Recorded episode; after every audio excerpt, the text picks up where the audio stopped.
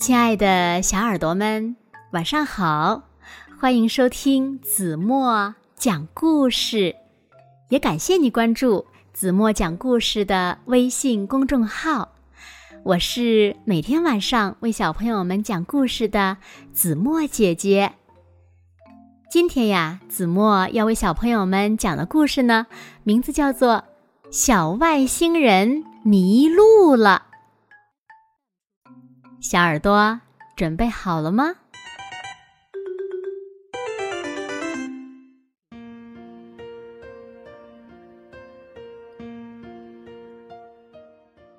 从前有个小外星人叫巴鲁，他经常听爷爷讲地球上的故事，他好多次央求爷爷带他到地球上去看看，可是爷爷呢，总是推脱说。你太小了，等你长大以后再说吧。爷爷也总是吓唬他说：“地球上一点儿都不好玩儿，地球人捉住你呀，会把你关进笼子里，让人们去观看。”爷爷越是这样说，小巴鲁对地球就越好奇。这一天，他趁着爷爷打盹儿的功夫，钻进爷爷的大飞碟里，跟着一颗流星忽忽悠悠的向地球飞去了。地球可真稀奇呀，有绿色的森林和草原，有蓝色的大海和湖泊，还有五颜六色的花朵呢。小巴鲁一下子就喜欢上了地球。他围着地球转了一圈，最后把飞碟停在了一座大冰山的脚下，就开心的玩了起来。他到草原上和蝴蝶一起采野花，到大海里和小鱼一起游泳。到大森林里跟小兔子一起捉迷藏。天黑了，朋友们都回家了，小巴鲁也想回家，可是他转来转去，转来转去，发现自己迷路了，怎么也找不到放飞碟的地方了。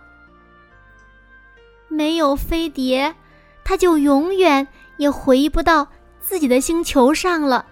如果被地球人捉去关进动物园，那就再也见不到爷爷奶奶了。想到这儿，巴鲁忍不住哇哇的大哭起来。他的哭声惊动了附近的一个小地球人托托。热心肠的托托。看到小巴鲁哭得那么伤心，他惊奇的问：“你好，我叫托托，你是谁呀？”巴鲁指了指天上，不好意思的说：“我是从别的星球上来的，我叫巴鲁，我找不到我自己的飞碟，回不了家了。”哦，那你把飞碟放在哪里了？我就放在一座很高很高的嗯冰山脚下。托托一拍脑袋说：“哦，我知道了，地理课上老师讲过，在南极的小企鹅的家就有好多好高的冰山。你的飞碟呀，肯定是放在那儿了。走，我带你去找它吧。”小巴鲁的能量。非常的足，跑起来就像飞的一样。他拉着托托的手，能量很快传给了托托。没多大一会儿，他们俩就跑到了南极小企鹅的家。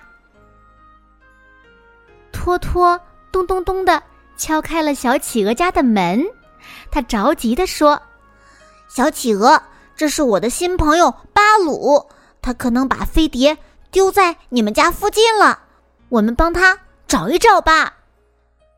你说飞碟，它是外星人吗？嗯，我我是从火星上下来的。巴鲁回答说。小企鹅热情的端出了两盘鱼，招待他们吃饱了肚子。借着明亮的月光，一起出去寻找小飞碟。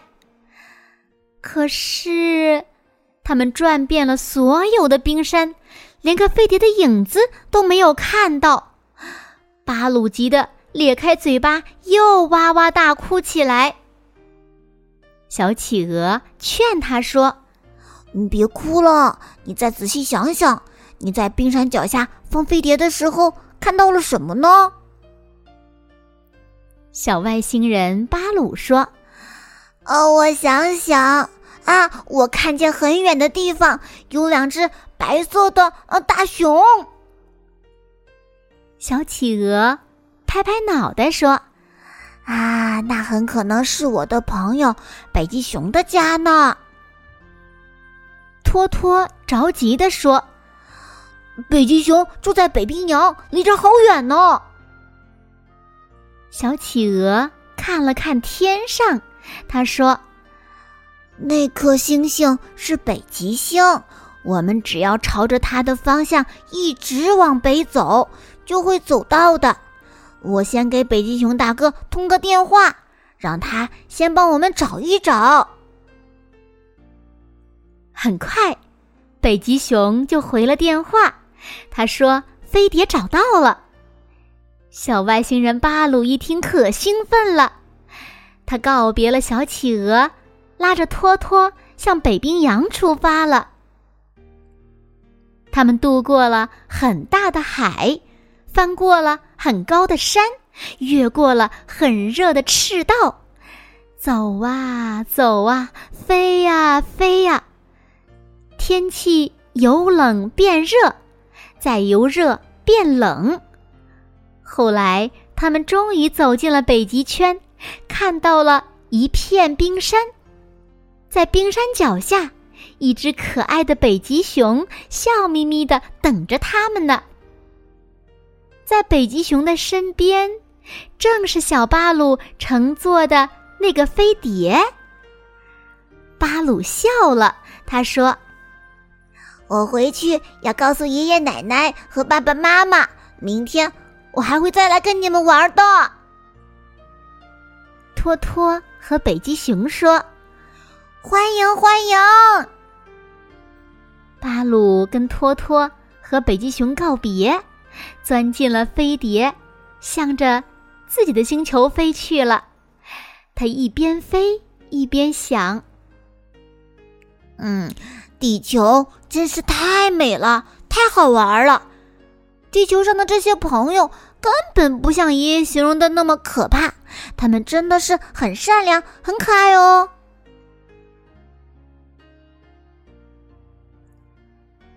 好了，亲爱的小耳朵们，今天的故事呀，子墨就为大家讲到这里了。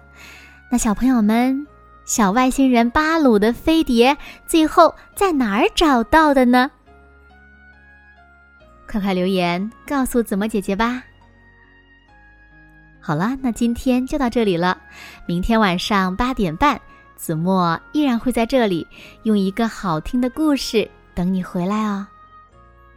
如果小朋友们喜欢听子墨讲的故事，也不要忘了在文末点亮再看和赞。好啦，今天就到这里了，现在该睡觉喽，请小朋友们轻轻的闭上眼睛，一起进入。甜蜜的梦乡啦，完喽。